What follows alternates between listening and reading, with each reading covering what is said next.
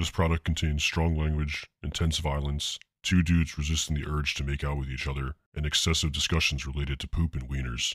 The Tilted Casuals podcast is rated M for mature.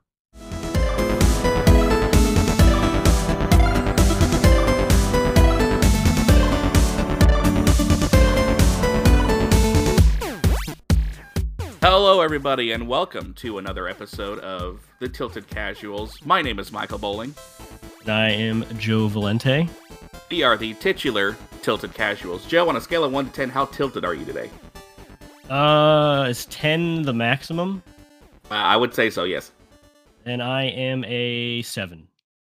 That's just kind of tilted. Yeah, what are you tilted at?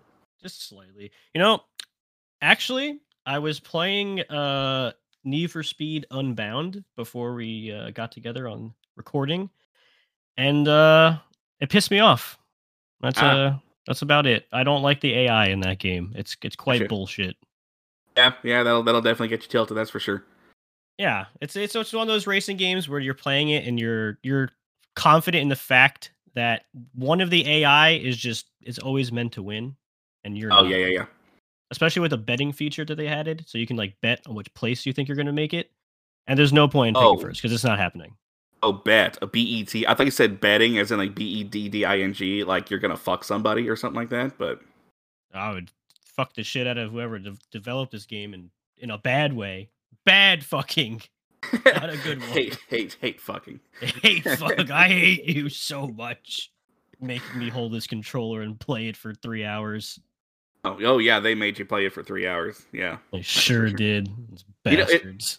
It's funny you bring up a racing game because that's kind of that's that's part of what we're going to be talking about today. Because wasn't your number ten? Um, not to not really a spoiler since we talked about it last episode, but your number ten was um Mario Kart uh, Double Dash, right? uh, no. Oh, it wasn't. Did I get that wrong? Close. Oh shit! It was Double Dash was seven. what? Almost there. Oh man, I was no okay. Well, embarrassing. Oh my gosh, shame, shame. Yeah, yeah, that's that's tough there, Chief. Man, I that was even I was even a cool transition and everything. Well, it's an accidental transition into yours because I'm still still waiting to hear the news. Oh yeah, yeah. Okay, so yeah, for those of you, yeah. First of all, hello everybody. Thank you for joining us. How are you? I I can't hear your answers, but I'm hoping We're that you- great. oh, hey, that's awesome. Good to hear. That was everybody at once. Everybody at once. Wow, they sound just like you with a high pitched voice. The How about that? coincidence. Um, so on our last episode, which was episode zero, this is technically episode one. So hello. Um, if for some reason you skipped episode zero, which I don't know why you would, um, but we did our uh, first, we did our introductions. We're not going to introduce ourselves again. You'll just have to either go wa- go listen to episode zero or just content yourselves with the fact that you don't know who the fuck we are. So. Boom. Um, but I will tell you that um, we went through our list, uh, our individual lists of our top 10 video games of all time because this is a video game podcast. Uh, and you can tell a lot about a person by their favorite games of all time. Um, just as a recap, my number 10 was ATV Off Road Fury 3. And we were originally going to go through, spend several episodes just kind of deep diving into why we picked those games and we would start at number 10 so this episode was going to be the the atv off-road fury 3 uh, episode which that sounds dumb as i'm saying it out loud So- I think it I- sounds amazing. well thank you joe i appreciate your confidence That's hi what the A in however ATV stands for. What's that That's what the A in ATV stands for. Amazing. amazing Amazing thoughts from v- Michael.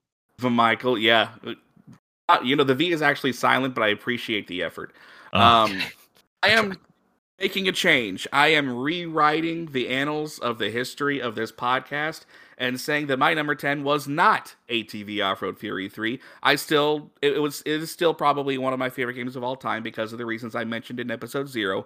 However, for the sake of this of this the content in this podcast, I am changing it to a game that honestly after thinking about it probably should have been on the list to begin with, but for some reason I didn't think about it. And that game is Marvel, drum roll. drum roll. Marvel Ultimate Alliance. Oh man. Another PS2 game, so I'm still sticking with the same era. But Joe, you know me. You know I'm I'm a pretty big Marvel fan. A little bit. Little bit, just just a little bit. Um, So I don't. Again, I don't know why I didn't think about this game to begin with because it was such a big part of uh, my childhood and honestly shaping uh, into who I am today. Because before that game came out, I wasn't. Um, it was pretty that game introduced me to so many different Marvel characters. It's not even funny. Like before I got that game, which I think, I think, uh, remember the uncle I mentioned who got us Batman Arkham City? Yes. I'm pretty sure he also got us Ultimate Alliance. I got a lot of games from that same uncle over the years. It's it's it's, it's crazy. Um, what a legend. Uh, yeah, for real. Before he got us that game, I knew Spider Man, I knew the X Men, and that's kind of it. Anything that I would see in the movies or like as a Saturday morning cartoon, that's pretty much it. Um, I did not know that Thor was a Marvel character. I had no clue. I knew very little about Captain America. I just knew he was a guy with a shield. Um, I didn't know who Deadpool was. Uh, yeah, it's crazy. Um, I had just because we got the game not long after the after the movie came out, but I had just learned who Ghost Rider was, and even when that movie came out, I didn't know it was a Marvel character. So, oh, there you go. A lot of what I learned from Marvel before the MCU, because this game, as as most of you guys probably know, was pre MCU. Uh, it's like a 2004 2005 video game. But this was essentially the Marvel Cinematic Universe before the movies were, because it brought together a big chunk of the comic universe and put it in a video game. Um, it's an action RPG. I believe, and I'm going to look it up while I uh, say this just so I'm not wrong. I believe it was developed by Raven Software. Um, yeah, I was correct. Yeah, developed by Raven Software, published by Activision. Activision wasn't always shit, but yeah, but it's an action RPG, uh, and I hadn't played a game like it before. Is is top down? You couldn't control the camera, um, and each level was kind of like a little maze you had to go through. You had a little mini map, but it wouldn't show anything until you went through it. So you're just kind of exploring these sprawling levels, and it was it was a beat 'em up. So you beat the shit out of whatever came your way. Um, and it was a button masher. I mean, you could do a couple of different combinations um, for different moves. But for the most part, it was press and hold X to do your basic attack, and maybe press square every once in a while to like shoot a laser beam out of your eyes or something like that. Um, don't get me wrong; it was really really fun, but it was it was it was fairly basic. It was mainly um, impactful at the time because of scope of it all. Because that story, man, you started off just doing stuff for Shield, and beating up small level bad guys, you know, like Scorpion or Bullseye and stuff like that. And eventually it expanded to where you're fighting Galactus on like the Kree homeworld at one point. You're in Asgard, you're trying to defend the Rainbow Bridge. You if it existed in the comics, you're probably doing it in Marvel Ultimate Alliance. It was just insane. Um so yeah. after that kind of big long spiel, Joe, uh what are your thoughts on this game? You have you have history with it? Uh yeah, yeah, I do. Um mine was on the 360 when I played it. Oh, okay. I remember it came out right in the middle of like that transitioning from previous gen into current gen. Hmm. Um I think it was actually the demo on the Xbox marketplace where I first discovered it. And uh yeah, I mean, I, I don't want to speak for everybody because you know there's there's always elitists out there, but I feel like how you were introduced to a majority of the Marvel characters to that game, I feel like a lot more people also were because that's pretty much exactly how it was for me, where I knew a chunk of characters that I was familiar with, and then as you play the game, like you know, you start unlocking people, and then there was like DLCs for like the Xbox and stuff and uh, you're kind of like, oh, who the hell is this guy? He's pretty cool looking. And then it was like, you know, it just expanded from there. And then all the uh, the unlockable costumes as well. There were some pretty sick ones from what I remember. Like I think Ghost Rider probably had the coolest bunch. Oh, yeah. But yeah, that uh, that game was definitely a lot of fun, and I I, I played it a lot. Yeah. And I still do because it's they have the the PS4 port for the first two games exist. Finally. Oh, do they really? Oh, that's sweet. Yeah. yeah, I would love to. Again, I have a PS2. I should just get it. But um, one thing that I didn't know until just recently is that it's it's not really a spin-off, but it's basically a greater like Marvel Universe version of the X Men Legends games. Oh, uh, which were- phenomenal. which were just basically Yeah, I, I've played a little bit of uh two, which yeah, Rise of Apocalypse. I played a little bit of that. Um, and yeah, Ultimate Alliance is basically that. It's top down. It, you have Mhm. four different heroes you can switch to, and it's just a beat 'em up. But Ultimate Alliance was just a broad, a, a more broader variation of that because it included pretty much everyone in the in Marvel Universe canon at the time. Um, Yeah. Yeah. They even had uh they had Blade was even in it too. And Blade was in he it? was uh super super popular at that time. I mean the movies Cage? were out, but yeah, right, Luke Cage. I had no clue who Luke Cage was. Yeah, Uh, again, I didn't know Thor was. I knew nothing about Silver Surfer. Um, so many characters in that. That's what. That's what. That's the game that introduced me to Namor. I had never heard of Namor before. Because as big as a, as big as a Marvel guy that I am, and I and I enjoy DC too, I was never a comics kid. Um, I've read a handful of comics in my life, just picking up and flipping through them, but I've never been. I wasn't a comic reader when I was a kid, so any and all of my um, Marvel or DC um, knowledge is gained from video games, the movies, and whatever articles I read on Wikipedia. That's that's about it. Yeah. And Ultimate Alliance Fair. was a big source of knowledge for me. So, combined with the fact that it was really really fun to play, because this is a game I'm pretty sure it had four player co op because yeah. I had a team of four heroes. So I, uh, I'm sure he mostly played two player because my brother Gabriel was really really young at the time and I don't, he couldn't play a whole lot of games. But there might have been a time if we had three controllers where we all three might have hooked up. But at the very least, it was always at least two of us um, that would go through and just beat the shit out of AIM and Hydra and Kree and whoever else, whoever whoever else um, would come at us. One other really cool thing about this game that I liked was that depending on the roster you pick, you can get like different bonuses. Like if you got all the Oh, Fantastic Four together, you would get a bonus. And it was just really fun picking through that character select screen, just putting random people together to see if you can get some bonuses. Uh, one of my favorites was this group called Bad to the Bone, and it was Ghost Rider, Blade, Wolverine, and who else? Luke Cage, maybe. It might have been Luke Cage. Probably. If, if- Yeah. if that's the theme it's going for, I would say Yeah. it's probably a safe bet. Probably, yeah, because I, don't- I don't know who else might have been. I, I think Daredevil was. I think Daredevil was a DLC. I don't think he's part of the original uh, lineup, but but yeah. So it was fun just going through and popping just random characters in to see if you can get some kind of synergy with them all.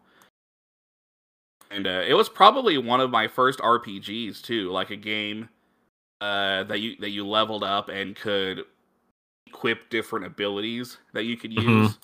Um, that game just had a lot going for it, man. And I haven't played it in forever, but I would bet that it still holds up today. Yeah. Not uh, from a graphical standpoint, than just from a sheer content standpoint. Yeah, yeah, for sure. I mean, the the, the PS4 ports, it's it, it helps because it's upscaled a bit to you know look cleaner and less uh 360 PS2 ish. Right. But yeah, content wise, gameplay wise, mechanic wise, it it definitely does still hold up to this day. I would Hmm. say for sure. I mean, I I replayed it two times I think since they ported it onto PS4. That was like four years ago, five years ago, maybe something like that. Because that was right after. Um, I don't know if you remember when. I don't remember if it was because of Disney and the Fox Marvel like threesome of just chaos between all the licensing issues, but they had that that time where they pulled all like the Marvel IPs off shelves and off the uh all the digital marketplaces, like the Deadpool no, game you- you couldn't get anymore. Yeah, it was. Uh, Do you remember the Deadpool game being really hard to find at some point? So yeah, yeah. It was definitely it was over five years ago, but I don't think ten years ago. But they yeah, they pulled all those and then there was an issue with like Marvel versus uh Marvel Ultimate Alliance, and then the licensing thing got settled, and then they put everything back onto the uh the digital stores. But I think Ah. Deadpool is still physical if you have it. I'm pretty sure that game is still worth quite a bit of money, and I do actually have uh my physical copy still. Oh man, I wish I kept it. I actually used to have a German copy of Deadpool um, because back in it was 2015 to 2016, the New Year period over there. I spent two weeks in Germany, Sorry, and yes. I went to a, a GameStop there just because we were at the mall and I wanted to go into GameStop because I'm a filthy capitalist. Um, uh, so I went in and I, I Deadpool is what obviously we're not going to talk a whole lot about Deadpool because it's not on my list, but Marvel kind of the same. Deadpool is a guilty pleasure of mine. It's not a good game, but I have so much fun playing it. it's it's it's it's it's kind of bad in a lot of different ways, but I still I just enjoy playing that game. I'm glad it exists because Deadpool needs a lot of love. Deadpool's fantastic. But yeah, I had a German copy of Deadpool at some point. I don't know where it is because I don't think I would have been able to trade it in anywhere. So it may still be in a box somewhere in one of our storage rooms. Who knows? But that was really cool because it had like the European rating on it. I don't remember what what it was, and all the text on it in the back was German. So it's pretty cool to have. What's that? The um, is that PEGI? PEGI sixteen? Is that uh? I think Germany actually uses. Or is that UK? I'm not for sure how. I know PEGI. Well, yeah, PEGI is UK, and I guess I don't remember what German what what, what it was in Germany. I don't know how that how that works. Um, I don't think it was PEGI. It was something different. They probably but, don't give a shit. They're just like, not. If you have money, you can buy it. yeah. Well, yeah, yeah. Um, I never played. Uh, back to back to Ultimate Alliance. I never played two. Did you play Ultimate Alliance two? Oh, you didn't. Uh, yes. Didn't. Uh, I never completed it. It uh, it was a good game. Um, I think it it's kind of it added on more to the first game, like you know some mechanics and stuff that were missing, and uh, I think a little bit more interaction story wise because it had the the Civil War factor to it. Yeah, I always but, thought that was really cool. Yeah, it was neat. And then they added um there was certain combo super abilities you can do based off of like who was in your team. They would have like specific combos of uh, attacks they can do like Iron Man and Captain America, you would like shoot the uh, the beam at Cap's shield, and he would like spin around and do like a big AOE laser beam explosion kind of thing. Sweet. And then uh yeah, it varied depending on the characters. And uh they carried that factor over into uh part 3 as well. Then that actually went up to all four characters can make like a super orgy of damage. Um yeah, Did... I think one I, I liked I just preferred one. I don't know why in the long run, because two I think was just built better. Maybe mm. it hmm. was the story which just felt more unique and not just playing through Civil War. Maybe. I don't know. I did play a little bit of three because I think a buddy of mine at the time had it, and I played a little bit on his Switch. And I don't know. I mean, I didn't play a ton of it, but I remember thinking that it was a little bit. I don't know, dumbed down maybe. I mean, that's kind of weird to say because it is a pretty. The combat and everything was always really simplistic, but I don't know. I just didn't get into three as much as I did. Maybe it's because it needed some more added to it. I didn't want just you know Ultimate Alliance with their graphics. I kind of wanted some extra stuff, but it kind of felt samey. But again, I didn't really play a whole lot of it, so it, it might not be the case for the whole thing. But it's yeah, kind of weird I mean, that it was just a Switch. Yeah, it, it is very odd. I mean, the, the, the basic premise of the game is obviously it's gonna it's gonna feel the same for the most part, but they did they did build upon it on three in a good way. There was more RPG factor and more leveling and uh, there's there's more ways to kind of customize and upgrade your characters and whatnot. And then That's you cool. like the whole team building synergy thing. And part three had a lot of different synergy stats and abilities and stuff to scale off of. Like you can make insane teams. I think um villain gods those two stacked together i'm pretty sure that was like the powerhouse one where it was like doctor doom thanos and I forget who else, but it was it was a really stacked team. Loki maybe wow. like someone else, and they made this really really strong. and like upgraded like everything like twice over pretty much. Oh wow! And there was like a whole bunch of costumes, and they had uh multiple expansions, and each expansion had its own like mini game kind of thing. Like one had like a horde mode, and one actually uh it built onto the story, so you were meant to do it over again. I think it was the Morbius DLC. Um, and it added like a like a dark mode to the story where there was also now like pitch black areas and like vampires and shit caked in oh. with the already enemies that exist and stuff. It's cool. Wow. Yeah, they did yeah, a lot it, with it. It sounds like honestly, yeah, I, I should probably go back and play because I'm looking at the roster of characters too, and there's a ton of characters. It's huge. That Yeah, character like select screen freaking Moon Knight enormous. is in it. Morbius. I didn't know Morbius was in it. Uh, Yep. Punisher. That's cool. I didn't expect Punisher to be in it.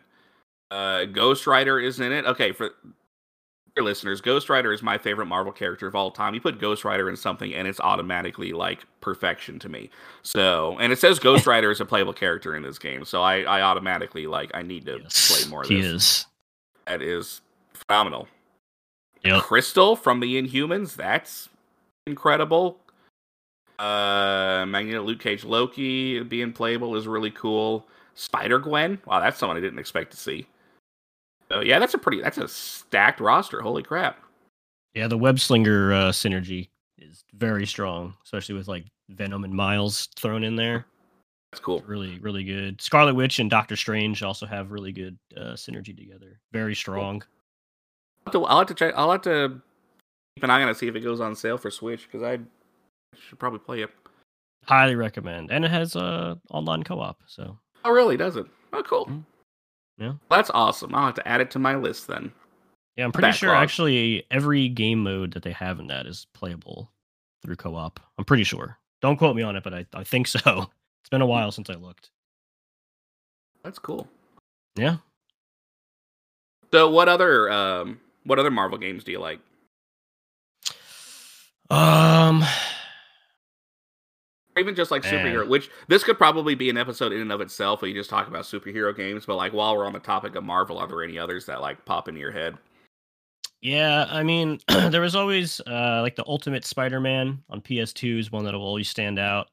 Um, X-Men Legends 2, like you mentioned before, is a great a great one.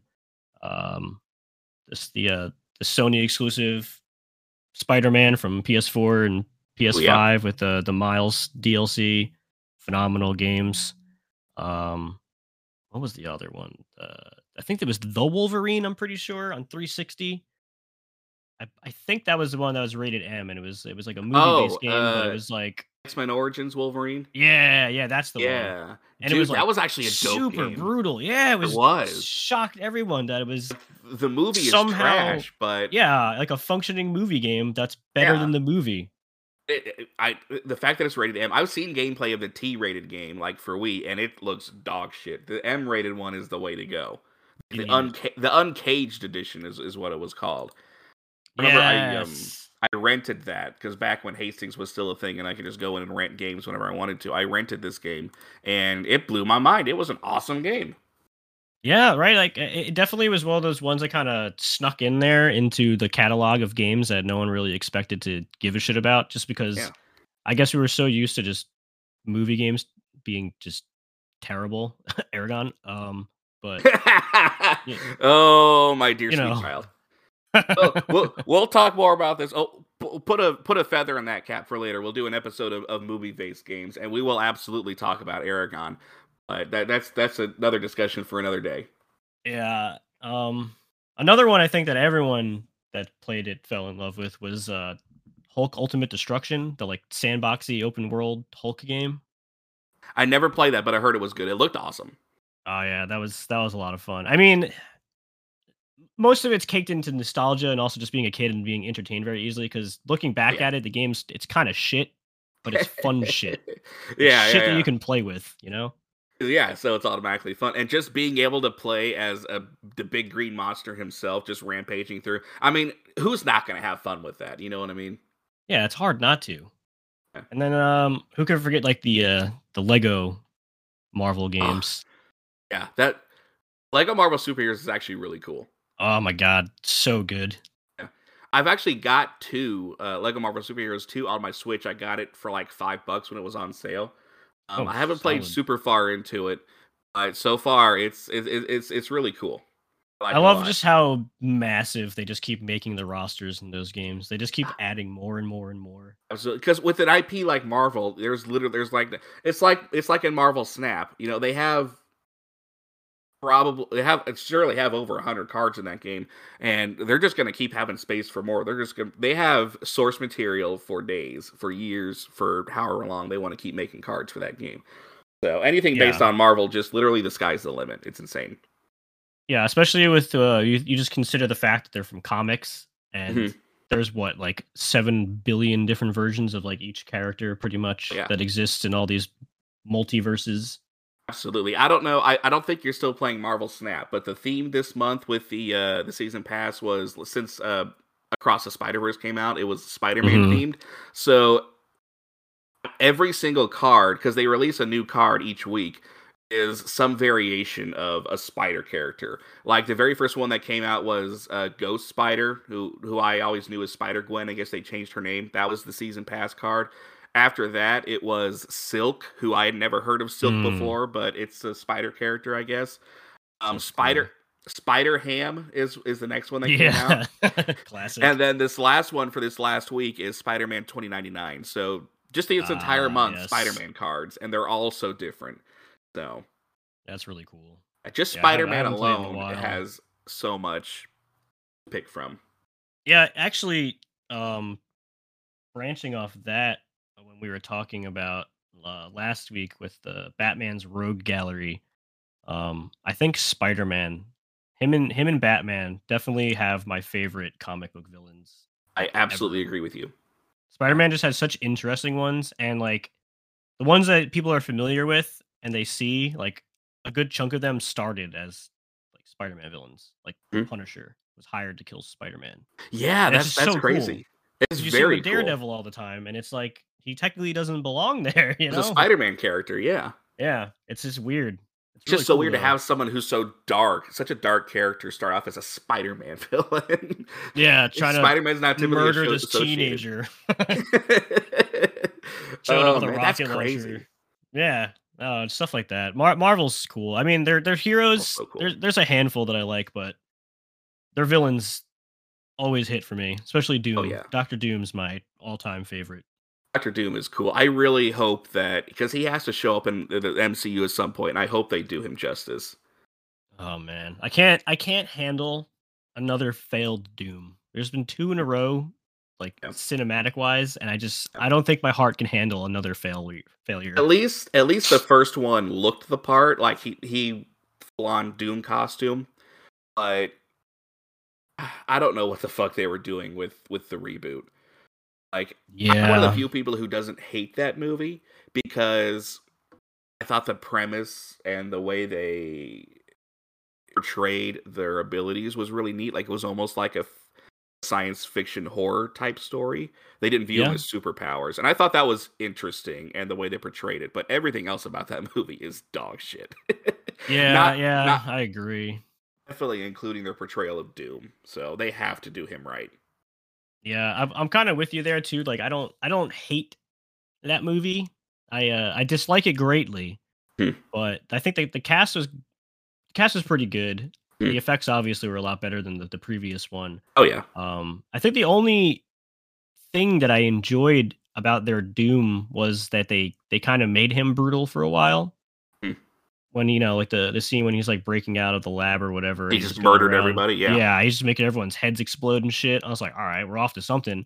And then Yeah. they they they do the thing that's failed so many times, like X Men Apocalypse, where you have this massive villain who, in the comic books and stuff, he he spans like years worth of different uh like series and stories and stuff like that, and they just make a one off movie and everyone gets together and just defeats him in like a five minute fight, and it's like. Hmm.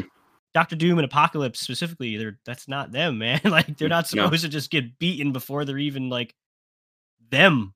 Doom needs to be treated like Thanos was in like the entire first arc of the MCU, where he was just this threat in the back that was constantly because that's I think that's one of the reasons why Thanos worked so well is because he wasn't treated with his just this one off villain that they fought Yeah. for five minutes and then beat. He was and he wasn't heard from for half of that first saga, but you know, especially in rewatches, that he was back there, and he started taking more and more. He started showing up more and more often, and then it eventually culminated into two whole three-hour movies about him.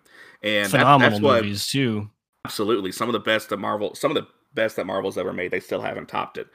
Um, I don't know if they ever will, but that's how Doom needs to be treated. He's such a staple of a character, Yeah, especially Just- with he, him. he being- exists everywhere too. does. Like- He's the ruler of a freaking country. He has diplomatic immunity in the U.S. I think that's hilarious. Yeah, it's it's amazing. He's a just, like- politician. Yeah, he just got so powerful. He just does whatever he wants. Man, like he built a planet from just because he could and then just destroyed it because he could. And then just fucks around, became a god emperor out of sheer will because he wanted to, got a new fit, you know, and everything. And then I don't know uh, how they- anyone they- ever beats him. I don't know how he hasn't just won a long time ago. He's so cool. I know. I don't I don't get it, man. A lot of people were don't. hoping that he would be introduced in the black in the new Black Panther movie. Uh yeah. There was a lot of rumors, I remember.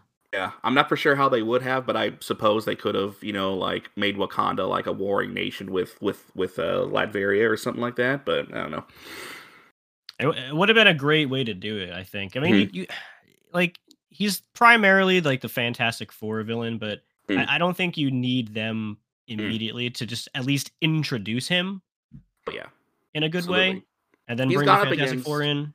He's gone up against so many other heroes that yeah, he may have been introduced in the Fantastic Four, and he may be, you know, I mean, he, obviously he has history with them, and he has history with Reed Richards. So like, he's definitely, if you had to put him in a corner, he is, I guess, a Fantastic Four villain, but he's also just a, a Marvel villain in general. He's gone up against so many other heroes that yeah, you could easily do that.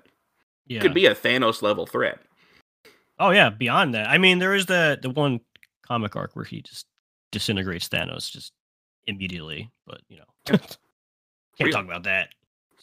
No, It's definitely. not Not. Thanos, But man. with the with the way Marvel's going now, as big of a Marvel fanboy I am, I can still definitely admit that the movies recently have kind of taken a dive. Um, Yeah. at least a little bit. There have been some. There have been some good ones, like the Doctor Strange: Multiverse of Madness. I think is is a fantastic movie. Loved it. Um, Guardians Three is one of the best Marvel Marvel movies ever made. Period. I it's probably in my top five. Three. I'll have to see that one. Uh, all the three of the Spider-Man movies I love. Spider-Man. Far you can make the argument that No Way Home is just fan service and nostalgia, but I still thought it was a good movie in and of itself as well. Um, but everything else, like Wakanda Forever, was neat because of Namor, but looking back on it, eh. Um, Thor: Love and Thunder, eh. Oh, It's funny, but that's about it. I laughed a lot during that movie, but I don't know if I would watch it again. um, so yeah, hopefully, Love and Thunder was horrendous. I hated that movie so much. and that really sucks because Ragnarok was so good. I know it, it was it was really like disheartening actually coming out of a movie and just being mad. Yeah, like Mad that I watched it. What happened? Ragnarok was so good, and, and I don't hate Love, Love and Thunder like a like a lot of other people do. I still found some enjoyment in it, but like you can't compare the two. There's no, it's no. They just took a lot of just I don't know. The directing in that feel felt like it was kind of all over the place. Like getting so much focus on Jane to not really do anything with it, and then like the finale just being like a bunch of kids just like beating the shit out of them is kind of just I, I don't know, man. That, this weird storyline. I thought Gorr was cool. I thought Christian Bale did a pretty good job portraying him. yeah, for like the three minutes that they had him.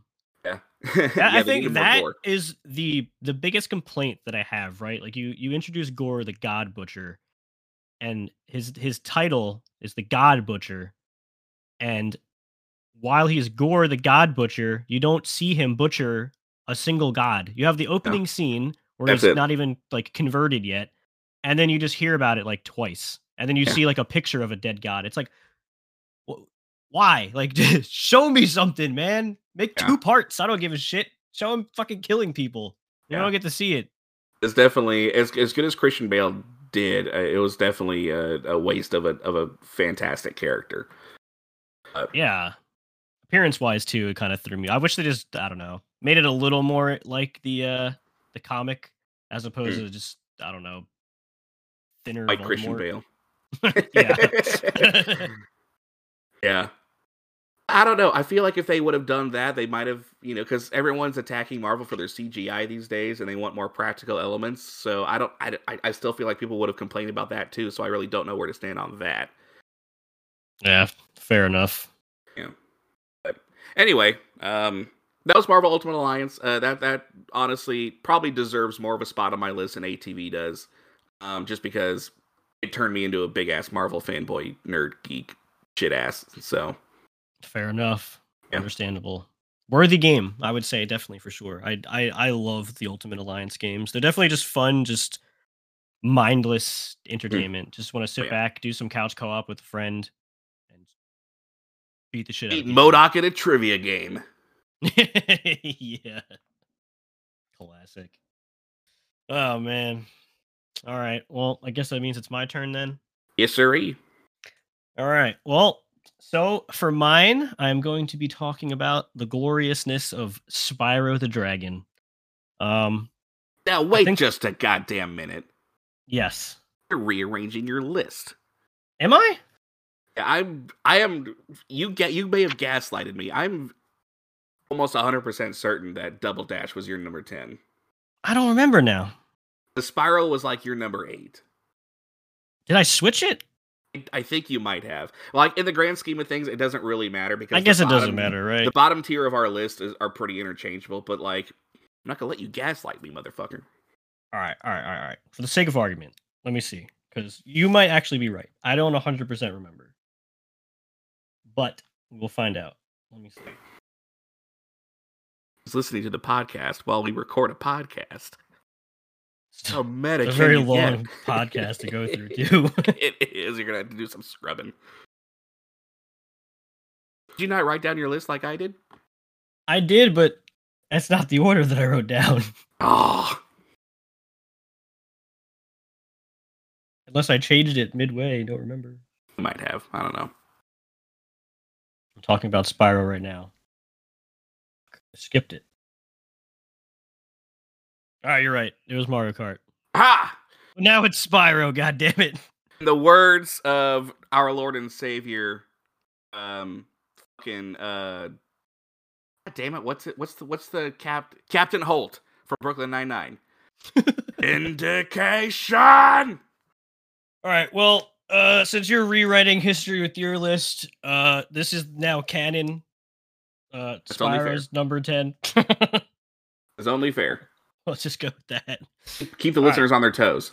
Yeah, yeah, yeah, yeah. All right. Anyway, I'm still I'm still correct because this is now canon. So yeah, Spyro was always number ten. All right. So for for the the the gist of this, because there's like three thousand Spyro games, I'm primarily just going to be focusing on like the first five ish because there's quite a lot. Um, so they came out in uh 1998, and originally shit. Spyro's name was supposed to be Pete the Dragon. But- can you imagine? In fear of being sued, because Pete's Dragon was already a Dragon. thing, and you know green, Disney would have sued their asses. They, yeah, that's exactly what they said. They're like, all right, well, Disney's gonna sue us, so we're not gonna go with Pete anymore, the green dragon. We're gonna do uh Spyro, the purple dragon, and thus uh, Spyro was born. And I think it's a, a a smarter decision. I think so too. Imagine the hellscape we would be living in if we lived in the alternate universe where they kept Pete as the name of the dragon. Ah, there's just this like big, goofy, green looking fucker. That would be terrible. Would be. Uh, yeah. So Sony, um, they were originally creating this game because they kind of wanted to introduce um more simplified and fun games into the genre, but also trying something new. And uh, something interesting that I found out when I was kind of just just like looking up shit about the games and you know the years and stuff like that. Um, they actually hired a NASA engineer named Matt Whiting to do the programming specifically on Spyro's flight to make it as like realistic and functioning as possible. Aerodynamic and shit. Yeah, so they they lit- legitimately went to NASA, hired a dude, and was like, "Yo, make our dragon fly good." He was like, "Bet," and he did. and he did. Yeah, Holy it- shit! Wow, we have NASA to thank for that. That's insane. Yeah, it's it's so weird because I, I'm I'm like looking through all this shit, and I had to like quadruple source this to make sure this wasn't bullshit, and it's it's legit. So Wow. I, I don't know. There's it was it was kind of crazy, and um there there was actually a lot of stuff that they implemented into this game to kind of try to make it stand out. And I think at the time, because it was it was catered for kids, obviously. So like you know, none of this shit's even gonna phase you at all. You're not gonna notice any of this. You're just like, oh, the dragon shoot fire, kill people, fun, and that's Yeah. it. But they uh they actually were like one of the first games to implement um like functioning AI, like self functioning. So the computer enemies in the game actually had a this this feature built into them where they could specifically like target you out at any time and like kind of focus on you and they'll taunt you. They'll like do all this like weird shit to kind of piss you off. And then you know, like there was like one character who would run around with like a bag of gems and shit, and he would like do like a little dance like da da da da, da and you would chase after him and try to I'm gonna you know, drive dirt. I'm gonna money. drive Yeah. and uh yeah they, they they had this with all the characters so like if you if you play around like run around the different enemies and stuff enough you'll notice that they'll kind of eventually just kind of like look at you and start doing shit to like piss you off to make you like you know go over there to try to get them to kill you And it's just it's just really weird and uh yeah no one no one would even know about it at the time because you're like six playing this game they didn't have to go that hard for us, but they did. yeah Did that for but us. uh yeah so anyway the, the, first game is uh you're just a purple dragon with a little dragonfly named Sparx over in dragon world and uh there's a there's a douchebag named the Gnasty Gnorc and he's trying to exterminate all the dragons and steal their What a eggs and shit Bitch. and uh, you tell him no. And the game was like, you know, you had a like a hub world kind of thing, and you'd run around and collect stuff in the hub world, and then all the different worlds were in different portals, and you would fly through, and each portal was like a different theme. Like there was like a like an Arabian theme, there's like a snowy kind of theme and stuff like that. And then they uh, they baked in little mini games, which were frustrating as shit for some of these games. There was one, the one I remember specifically. I think there was like a few of them scattered about, but you would be able to kind of like free fly, and you would have like side objectives to do while you're playing, and you'd have to like you know, oh, fly through ten rings, shoot down ten planes, and collect gems and shit. And there was one where uh, some of the enemies and like the loops were in this little mine cart tunnel, and you'd have to traverse it while flying still, because if you landed, you weren't able to kind of like pick back up because you would just be stuck there and uh they had like two or three objectives in this little mining tunnel and i remember just as a kid even in the the uh, the remastered version just getting fucked by the stupid mine cart coming out of the damn It was tunnel so hard. I know exactly what you're talking you. about. yeah it's just like what the hell man so you'd always like all right i'll i'll, I'll save it for the end and then that didn't work but Hmm. eventually you know you, you you get through it and it was great Some of those flying levels didn't fuck around. Yeah, they they really didn't. It was it was brutal, but I'm glad I'm not the only one. Um, I share your pain. Yeah. Oh, another fun fact because I found out a whole bunch. Uh, How many fun one game have? oh, millions apparently. Uh, Spyro only in the first game. He was voiced by the guy who did the Taco Bell dog. Yeah, Oh, okay. Yeah. Fucking, uh, I don't remember his name. Uh, Carlos something another. But uh, but yeah, he was only for the first game. I don't I don't know why he didn't get rehired. I don't know if it was differences or maybe just like because he he probably cost a lot at the time because Taco Bell was like colossal with the fucking little Oh, yeah. chihuahua. Taco dominated this the nineties. Yeah. But then after that, he uh he was he was voiced by uh Tom Kenny for for quite a while. The rest I of the did know that. Yeah, I knew that he. I knew that Tom Kenny voiced him for a little bit.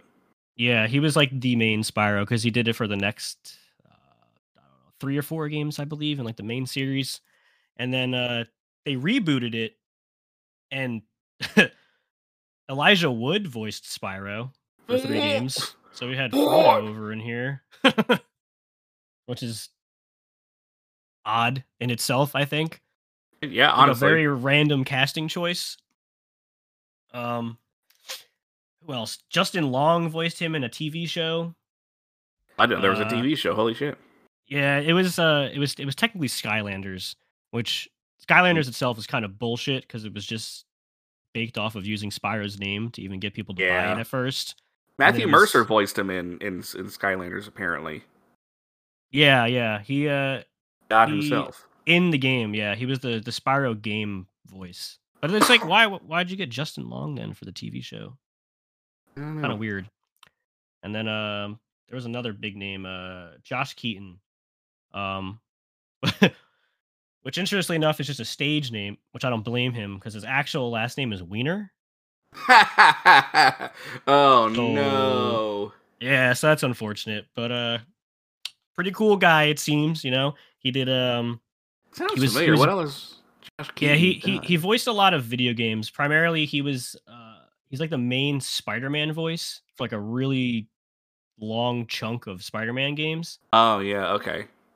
Yeah, He was Electro in in the the PS4 game. Yeah. Yeah. He was like the Evolve OG Ross a lot. Spider-Man. That's true. Yeah, he did, he did a lot. It's it's kind of cool looking at um like the, the people that they got casted for Spyro at one point. Like Matt Mercer is like huge. He is, yeah. He does a lot of like English anime voicing. He did Mm-hmm. Leon Kennedy in Resident Evil 6. Oh, did he really? I didn't even know that. Yeah, yeah. Never played he's, Resident uh, Evil 6, so I wouldn't know. He's been around. I love Matt Mercer. He's the best. Yeah, he's a he's, he's So cool. He's a, he's a Chad for sure. He voiced Um, Ganondorf in Tears of the Kingdom. I Yeah, he did. I found that out too. Spoiler alert. Stryker in. Mortal Kombat 9. Oh, he was he was Jack Cooper in Titanfall 2. Holy shit. Oh, there you go. I didn't know that. Shot in Yeah. Injustice 2. It's quite the uh, quite the resume. Honestly, yeah. Yeah. I knew he was prolific, but there I didn't know half the things that he's voiced. That's insane. And everyone just focuses on Troy Baker and uh, Nolan North, you know? Yeah. Give Matt Mercer some love. Man, So handsome. yeah. Yeah. So he likes Uh, D and D. That's true. Oh yeah, he uh is, he's Critical the Role. one who he hosted, right? Yeah, yeah. Yeah, he's the DM for Critical Role. Yeah, that's right. Yeah. Yeah, See? Man's just a, a cool nerd. He is just a cool Anime, dude. video games, board games, tabletop like the American. Henry Cavill. Yeah. Don't get him as Superman. You know that'll work. Uh, Too late. Rip. Uh yeah, what else?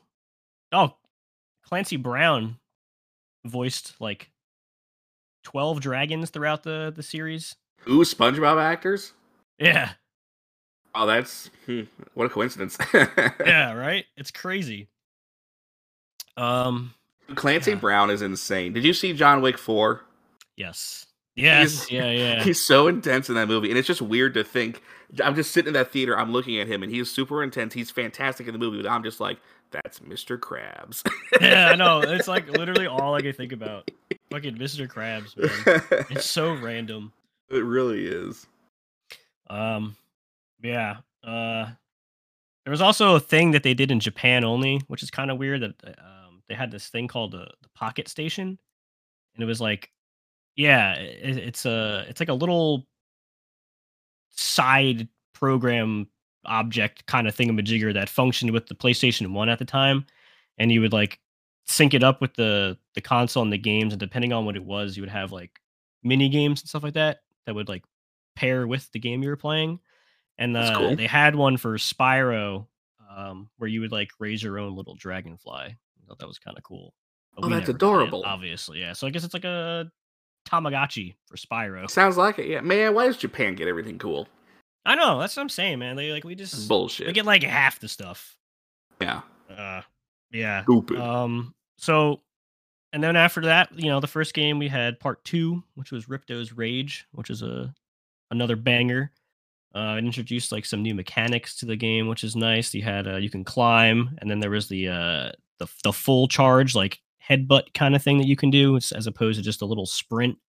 And then, uh, unfortunately, it introduced diving underwater, which is like my least favorite thing that video games can do. I just hate it. yeah.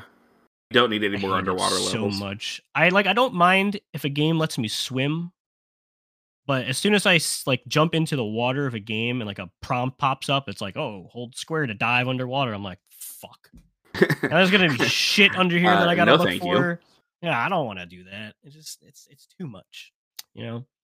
Um. Yeah. So part two was based in like the Dragon Shores because I think you were on like uh you were just like taking a break or something like that in like the land of Glimmer, and then uh shit goes south. as always. And then uh, that's the one that introduced a couple new characters, though. We had um, what was her name? Elora, the little deer, and then Hunter the cheetah. He was pretty cool. And then in uh, part three was the one when that one came out for Year of the Dragon, where you were able to play as other characters, which was pretty cool. Because they had um, Hunter, and then there was Sheila the kangaroo, and then Sergeant Bird, who was able to fly around and shoot Wow. things with rockets. How creative. Right? It's so creative, and all Sheila could do was double jump. So that was Oh, pretty wow. cool. Yeah, you know, so you know, you win some, you lose some. Yeah. Um, another thing that was pretty great about the games, the uh, the soundtrack for the first one specifically won like some kind of music award at the time, and the composer behind it was Stewart Copeland from like the Police, their old drummer. Oh, oh. Yeah. And then ironically enough, down the road, uh his son now works for Insomniac Games, which is the original developers. Yeah. Full circle. Yeah. And Insomniac and Naughty Dog were like BFFs at the time because they were always doing um like Crash and Spyro advertisements like left and right. Right, right. And that's what eventually led to the Season of Ice and the Season of Flame games on uh, Game Boy Advance. Where um or no, I'm sorry, it was the uh, the crossovers, the orange and purple games. oh, I remember those. Yeah. Yeah, where uh it was like uh, Cortex and Ripto like met up and were like, hey, you want to like fuck up some universes together? And they're like, yeah, all right, whatever. I got free time, I guess. And then I, the games weren't that great. They were pretty bad. Um, the Crash like- one, I think, was received better than the Spyro one, but the concept is really cool, Dude, imagine they did something like that today.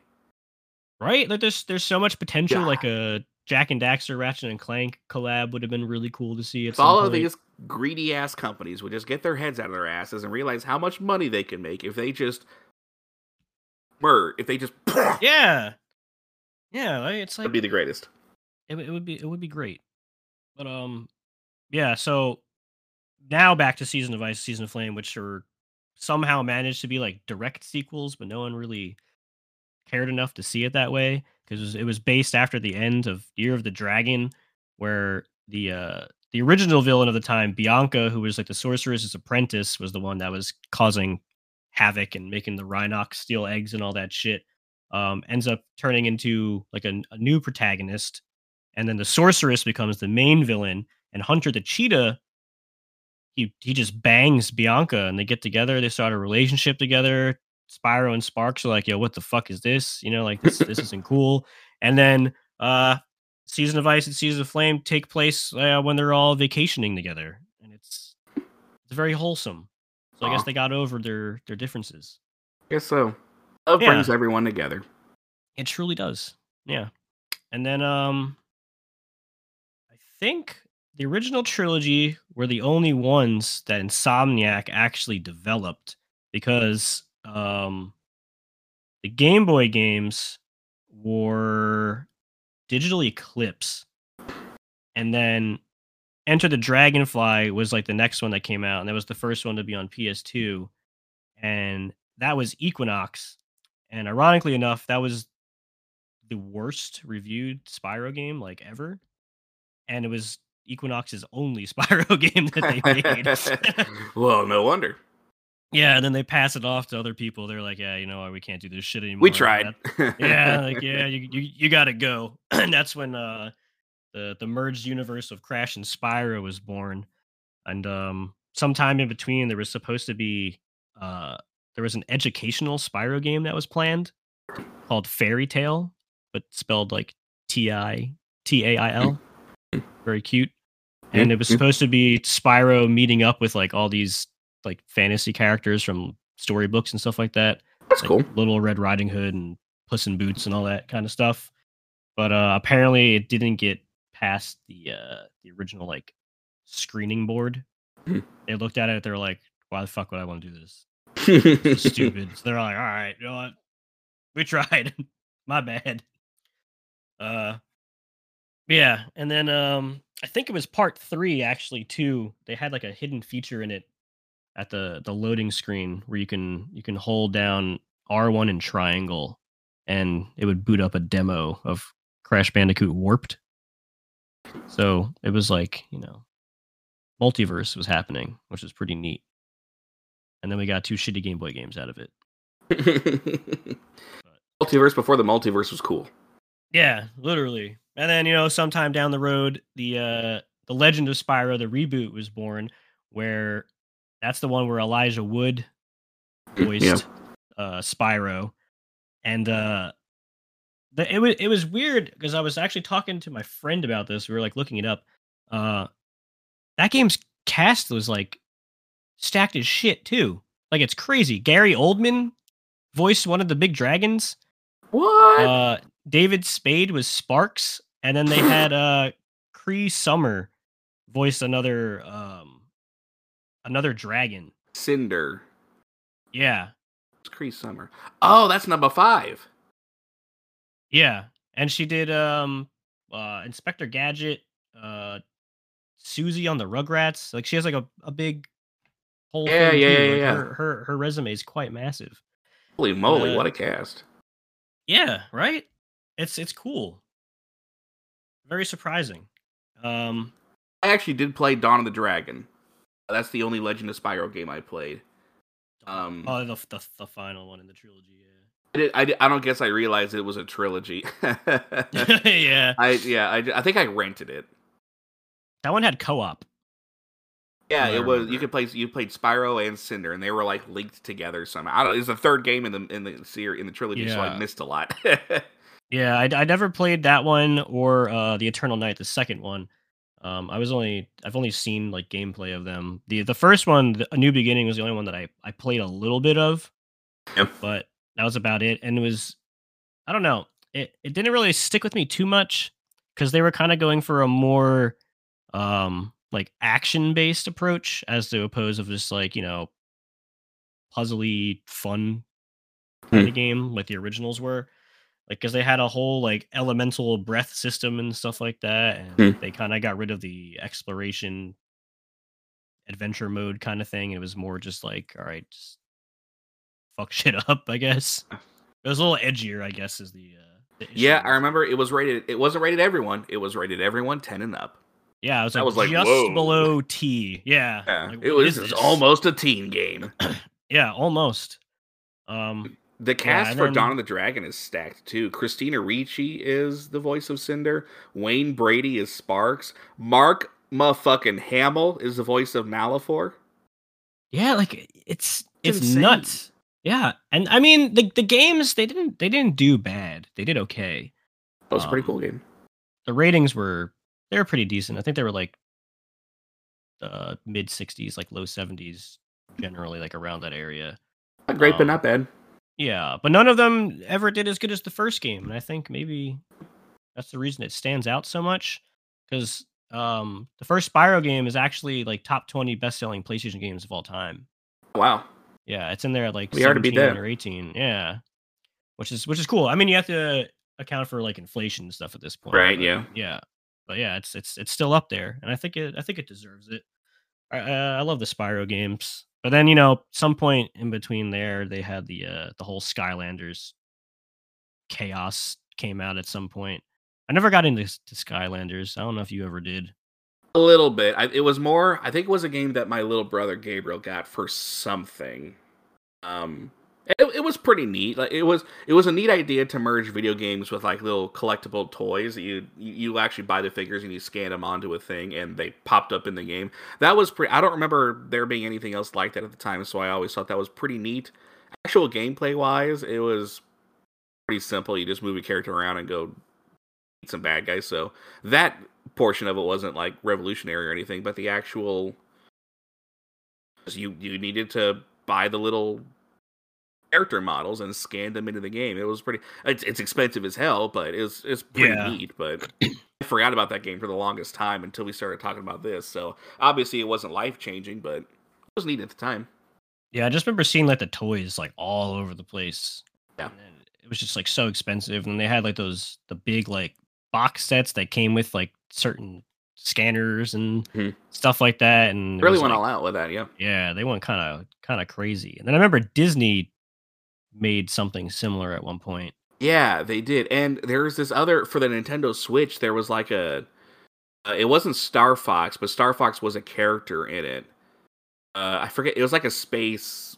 It's a spaceship thing, and it had kind of the same concept where you can buy different like spaceships and scan them in or something like that. You could. It wasn't mandatory. Like you could just buy the digital version of this game and it was fine. But that was an option you can do, and I remember that being similar to it. Oh, yeah, what that was called. pretty interesting. I think like in concept, those things are they're really cool. I just I don't Yeah. feel like they ever do as well as they hope they will. Yeah, it's just expensive because you had to buy the game, which is always going to be full priced, and then you need to go out and buy all these, you know, 20 30 dollar little figurines to add stuff to the game. So it's it's just like more expensive DLC. That's not really DLC. Yeah, like you remember the fucking um, what was it? Like cardboard shit that Nintendo started doing at one point, like a few years back. The. Labo, yeah, Nintendo Yeah, like, Labo or something like that. what the fuck is that? I don't know. It was I never I, I never Did tried. anybody it. Buy never- it? Like I don't understand. I think they came out with another set, so I guess enough people must have bought it. I don't know. Oh my God, It looked like it. It looked like it was more geared towards younger kids. Yeah, like So I, I can understand. I just I don't know. I feel like we we we saw it announced, trailers. It came out, it released, and then that was it. And then it faded into the abyss. Yeah, it's just funny how Nintendo somehow managed to sell us cardboard. Yeah, literally, and it was probably oh like man, sixty bucks to get it too. It's probably just someone's idea. Like, hey, what, I'll bet you twenty bucks that we can get these super motherfuckers to buy cardboard. And and it someone's like, oh man, you're on. It's like what they do with all their fucking AAA ports and stuff. Like, oh, Doom Doom 2016. Yeah, I remember this game from five years ago? Still sixty dollars. Boom. Because And people are like, yeah. Mm-hmm. you can play it while you shit. We've covered this. they're just they're just so greedy, man. They make They great I- games, but they're so are. greedy. I, I, and the, I will be the first person to agree with you. I'll never understand it. I. I hope that the Arkham, the Batman Arkham trilogy is not sixty. I mean, the, if if of anything, that would be a game that might be worth sixty bucks because it's three full price games. But even so, you can buy like the Arkham uh, collection on PS5 probably for like twenty or thirty nowadays. So Yeah, it goes on On sale all PS4. the time for like Yeah. nine bucks. Yeah, something like that. So But that's the thing with Nintendo, man. The digital games, they just they they never want to put them on sale, and when they do, it's like three dollars or something. yeah, yeah, three dollars off, yeah. and it's never it's never like their games unless it's something for like Mario Day, Mhm. and even And with that's that, like the one time they will go on sale. yeah, for like a week or two, and it's like five to, ten dollars. It's like, Yeah. thanks, I guess. Yeah, the cheapest I've ever seen The Legend of Zelda is like 40, 40 45 bucks on the Yeah. eShop. I've never seen it cheaper than that. Which that's a game that would be worth that, but still, it's it's the principle. Yeah, it's the- they did the same thing with uh Doom Eternal as they're doing right now with uh Tears of the Kingdom. Or if you go on um at the time, I think they finally lowered uh the first Doom game's price. But for the longest time when Doom Eternal was out, the previous game was still a $60 purchase on the eShop while the brand new game is out and also $60. And they did the same thing right now with Tears of the Kingdom with Breath of the Wild. They're both still $60. It's like this is the sequel. Make the prequel cheaper so people who haven't played it yet will buy it, and then they'll be more inclined to now also Yes. buy the sequel. Like, it's not rocket Economics science, man. 101. No, it's not. You make a lot of money that way. Like, I don't get it. It's just, and then don't people see it and they're like, ah, I don't want to skip the first game, but I also don't want to spend $120 to play both. So I'll just won't play either. You know? Yeah. But somehow easier. it's still working for Nintendo because they're just getting bigger. Making movies and shit now. Yeah, I, I remember um it's probably still the same, maybe a little less, but a few years back, I remember there was an article that came out where people did they did was like a statistical breakdown of how much money Nintendo actually has.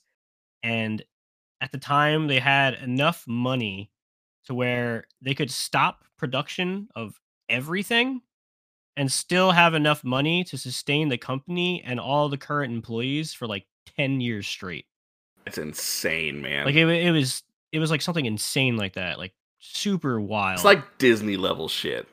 Yeah, yeah, yeah. That's crazy. Exactly. Because I guess yeah, I don't know. Like Nintendo's, they have what? Like they own like Sega. Like that was the only thing they bought out. Like I don't know. Okay, I don't know. Where do- where do they It get all doesn't their make money sense. There's? Sega characters in in Smash. Then Yeah. again, there's a lot of characters that you know. Persona Five is in Smash, and that's not Sega. That's Atlus. So Yeah. I think it turned out to be like except for Sonic, of course. It was like all games that started on like a Nintendo system. Is basically Oh, what yeah, yeah, Smash yeah. Bros turned into. yeah, that's true. No, because Metal because Master Chief is on it, and that started out PlayStation, didn't it? Metal Gear. No, the first Metal Gear is actually on NES. Oh, really? Okay, never mind. Yeah, Metal Gear Solid started on uh, Oh, yeah, you're right. There was a game before Metal Gear Solid. You're absolutely Yeah. right. it was like a, a top down little Yeah, yeah, yeah. shooter kind of game. Last, yeah. I Man, Nintendo's been in the game since the 1800s, so they've been saving up their pennies. Making fucking playing cards. I know that's ins- so that's- weird. It's very weird to think about. Uh, did you see the Mario movie? I did. I Oh yeah, it. yeah, that's right. We talked about it. It's it's, it's actually really good. I was very, very surprised that I So was liked that I. movie as much as I it did. turned out to be as good as it was. Yeah, Yeah, great. because like Liana's not even like a big gamer, but she gets you know like references like here and there, Yeah. and uh she even like loved it and like got like most of like the little Easter eggs and stuff like that. It was just, it was just a fun Jessica. movie. It, it Yeah. is it, for gamer or not. I mean, obviously, if you're a gamer, you're going to enjoy it a little bit more because you're going to understand the references and all that stuff. But even for someone who's not into games and stuff, it's just a delightful movie. I think uh, still like the, the whole movie was like 10 out of 10 for me. I loved every bit of it. Hmm. My favorite part is still uh when they're in like the little cafe and his phone rings and it's the GameCube startup noise. Dude, yes. Oh. I Oh, turned to my wife and I was like, "Do you recognize that?" it's so good. It made me so happy. And from that point, I was like, "Yeah, this is gonna be a good movie." And then like good the yeah. the whole opening where it's like recreating like World One One from Super Mario while they're mm. like hopping over everything. Oh, Turned into did- a, they into a did good. platformer. Yeah, yeah, did they did good. good. Did super. Like. I, everyone nailed it. I love. Uh, I- think I also just love movies that Jack Black's in, where I just get to see Jack Black having fun. yeah, that wasn't Bowser. That was Jack Black in that. It was. Jack Black in a giant turtle suit.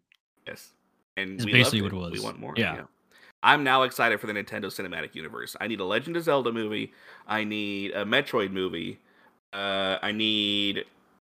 Then I need like like the the Smash Bros. culmination movie. Yes. I, actually, the from the Metroid movie, wasn't there supposed to be like a alien esque like themed horror kind of movie that they were planning for Metroid at one point, I don't remember. I, it like years ago or something? doesn't sound familiar, but that doesn't mean it wasn't a thing. That's what it needs. That would be awesome. Oh yeah, but I don't. I don't think they'd be able to do it. I mean, uh, they would want it to be more kid friendly, I think. But I mean, they have Dread. Isn't uh, isn't Dread rated M? yeah, I think it's well, it's, I think it's rated T. Oh, it is T. Yeah, you're right. That's a good point. They can make it more like Dread. Phenomenal game. Hard as shit. Still have to play it. I've never played a Metroid game. Oh man. Yeah, so They're and I wanted to play Dread because, but that's another thing. It's never on sale, so I have to buy it full price if I want to. And I'm just always like, I don't know. Yeah, I mean, I, I haven't finished it yet. I've I've played uh probably like twelve hours or so of it. I got it because I was playing it while I was on vacation.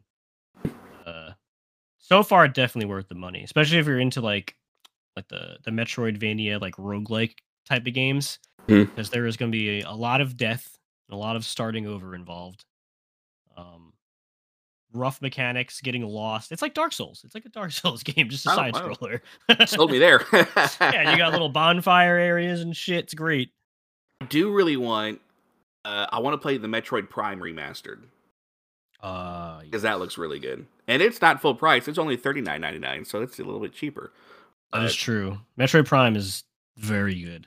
I've heard, I've heard it's, and I've heard the remaster is really good. Like it's solid remaster. Yeah, it's just like a cleaned up, prettier version of the old ones. Yeah. Exactly what you hope for for a remaster. Definitely recommend Cool. the whole series. Any Metroid game is very good. Okay, yeah, I'll have to, I'll have to either Dread or Prime, whichever one I get first. I'll have to, I'll have to play them and I'll report back. Hell yeah.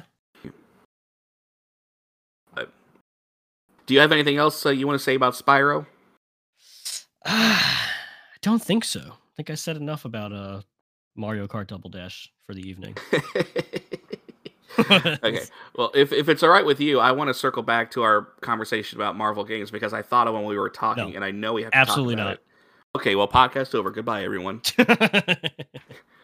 Because I don't know, it, we may have a, like we may have an episode where we talk about like fighting games and shit. But if not, or depending on how far away that is, we can talk more about it. But Marvel Nemesis: Rise of the Imperfects, oh my god, so good. such a cool ass game, and it's it's Such super. nostalgia. We could probably talk about this one in our in our underrated games too. So I don't want to go too much into it because we we could definitely talk more about this in a future episode. But I at least wanted to mention it as one of the best underrated Marvel games that have come out. Hell yeah. Yeah. Hell Fantastic. Yeah. I, I love that game so much. I think I, I sent you the, the trailer, right? From the uh the Storm DLC for um the uh what should call it Midnight Suns. Yeah. Oh no, actually. So in Storms, because she was the third expansion for Midnight Suns, and they had her like reveal trailer and all that kind of stuff. And one of the scenes was the rooftop map. Oh yeah, yeah. I think Marvel you sent me like a yeah. Yeah. I, you did send me that. I'm pretty sure, yeah, because I sent it to a few people because I saw it. I was like, oh, and I rewound. it, I was like, that's the map. I know that game. And I just sent it off. I'm like, look at it. Who remembers this? It was it was yeah, cool. that's cool. Gosh, I would love another one of those games. Yeah, me too. Just do some more shit with the original characters that EA made. Yeah. Who developed it? Was that EA as a developer? Uh, EA may have been the publisher. I'm gonna look it up. nStigate Games. Oh, I've never heard of them. That's probably why we're not getting a remaster anytime soon. Probably. nStigate Games. Oh no, I, I have Nihilistic Software as a It says developer. formerly nihilistic. Oh, software. Oh, okay. So I guess that's yeah. why. So I guess at the hover time over was it says Nihilistic. nStigate. Yeah. Okay. And EA published it. yeah, and Team Fusion. I don't know. Such a cool game, and the roster was really cool too. Like just the Marvel. Doctor Doom is playable. Yeah, there are a lot of good playable characters in that game. Oh, and there were. There were. Oh no, those are. Those are non-playable. Okay, never mind. I thought those were like DLC or something like that. But yeah, I mean, it wasn't a huge roster. There was one, two, three, four, five, six, seven, eight, nine, ten, eleven, twelve, thirteen, 20 characters, which is a decent amount, but a lot of fighting games nowadays have more than that. But Yeah. Venom was playable. Doctor Doom was playable. Think the- The only thing with that, um, like that era was it was there's a a big thing where they had the the games would come out on different systems, and then depending on what system you had, would have like exclusive characters. Yeah. and then there was never like because they they never did you know like uh ultimate editions and shit like that at that time Mhm. so we never got like full ones because i remember doom was playable and so was there was captain america but they were only like ds Oh, or yeah. psp or some shit like that like yeah, you're right. The little yeah, Doctor Doom is exclusive to the PSP version. yeah So was Captain bullshit, America. Because what the fuck? Like, I mean, no, PSP was amazing, but still, like, I had it on Xbox. It's like, give me everybody. Yeah, yeah. So the regular roster was even smaller than that. Yeah, there was like three less or whatever than Yeah. everything possible. They did that with um, uh, Godzilla Unleashed, where to have all the characters that were ever released, the Wii version was the one that got it, and it was forced motion controls. It was abysmal. The controls were such dog shit. Like the PS2 was the best playable version, what but the Wii this? had all the characters. Uh, Godzilla Unleashed. Oh yeah, yeah, yeah. Like it had like 40 characters or some shit. And if you Wow. got the PS2, it was down to like 28 or something like that. Because the Wii, they just threw it because I guess they wanted to sell it more. Mhm. But like if you're gonna do that, don't make me use the fucking nunchuck controller. I hate it. It was not fun for like any game. Right. Except maybe Twilight Princess was okay, but even that's pushing it.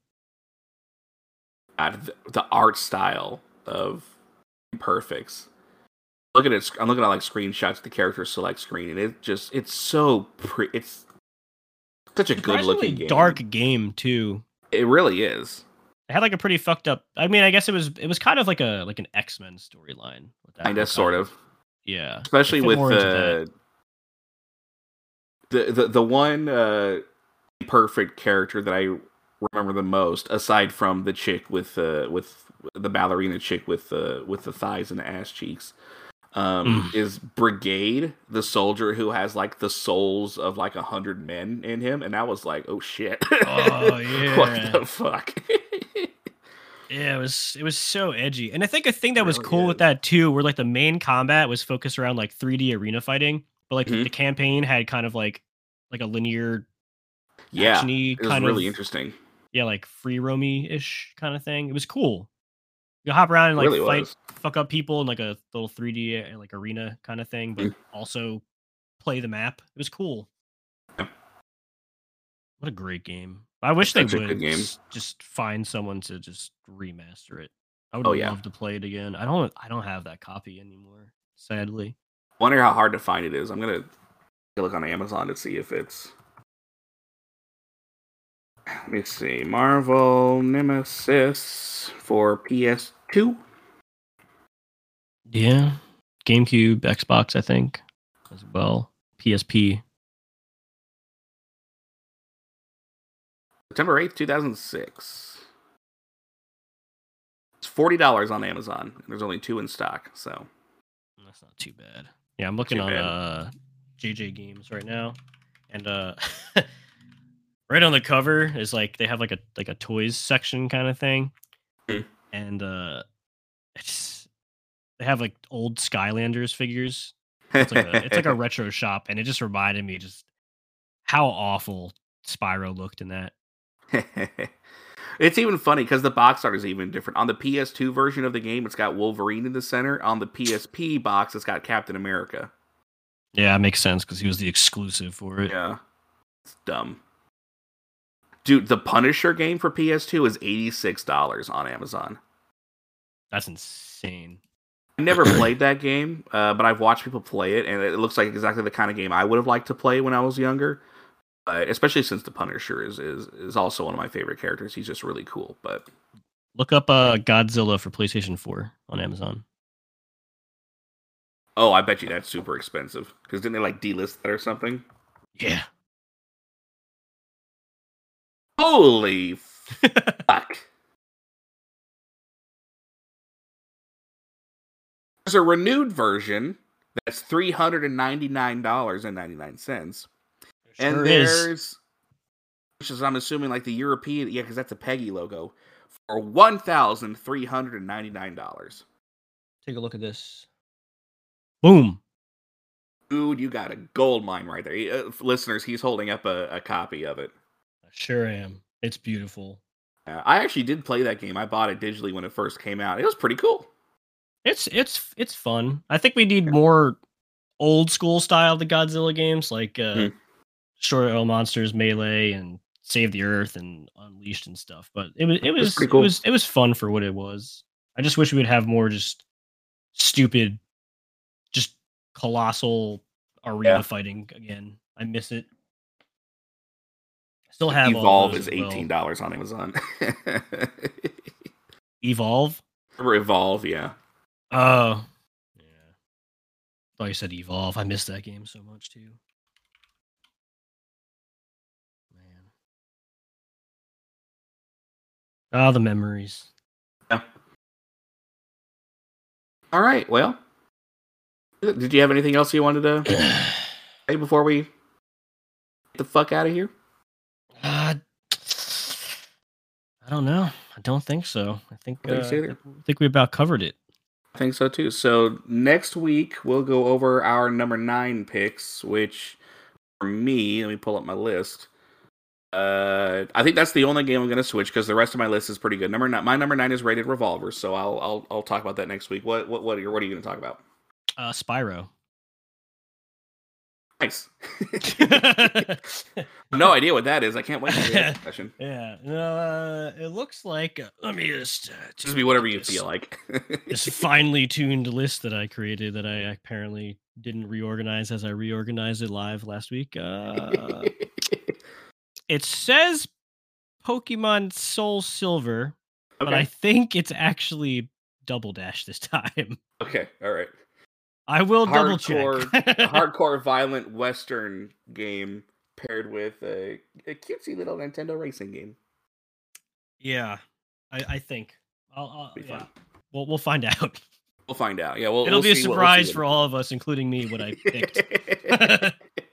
well, I can't wait. Well, thank you everyone so much for listening in. We appreciate each and every one of you guys. Uh, feel free to. I don't know how they can get in. Send us a message on Facebook. We have a Facebook page. Uh, just look up Tilted Casuals. We have a Facebook page. You can shoot us a message if you have any questions, uh, have any comments on any of the games we talked about. Um, you want to give them the email address so they can email us too, or no? uh, let's hold off on that for now. Okay, that'll that'll be that'll be a little treat for later on, maybe. Yeah, yeah. Well, we'll see how that goes. Once once Spotify allows us to set up things for listeners, because apparently that's a thing at one point, then we can uh, send that out. But for now, you can go like us on Facebook. Uh, the is the Twisted Casual Podcast. Um, send us a message through there um, if you have a question or want to put in the conversation in the games we talked about. So, Yep. Thank everyone for tuning in. um, The page is tilted casuals dot podcast. Ah. Search it on Facebook. All the URL, but you can just search it. And then uh we're also on Twitter and Instagram, just at tilted casuals. Very simple, Perfect. straight to the point. Yeah. Like the pages, shoot us some messages, join in the conversation, talk about fucking video games. Yeah, man. And I'll post some uh put some interactions on this this episode as well. I think we'll try to do that for everyone, just to have uh something to do at the, the bottom of the podcast. Sounds good. Thank you everyone so Hell much. We will see you all next week. Sure will. Bye everybody. We love you very much. Love you very much. Mwah. Laters. Bye.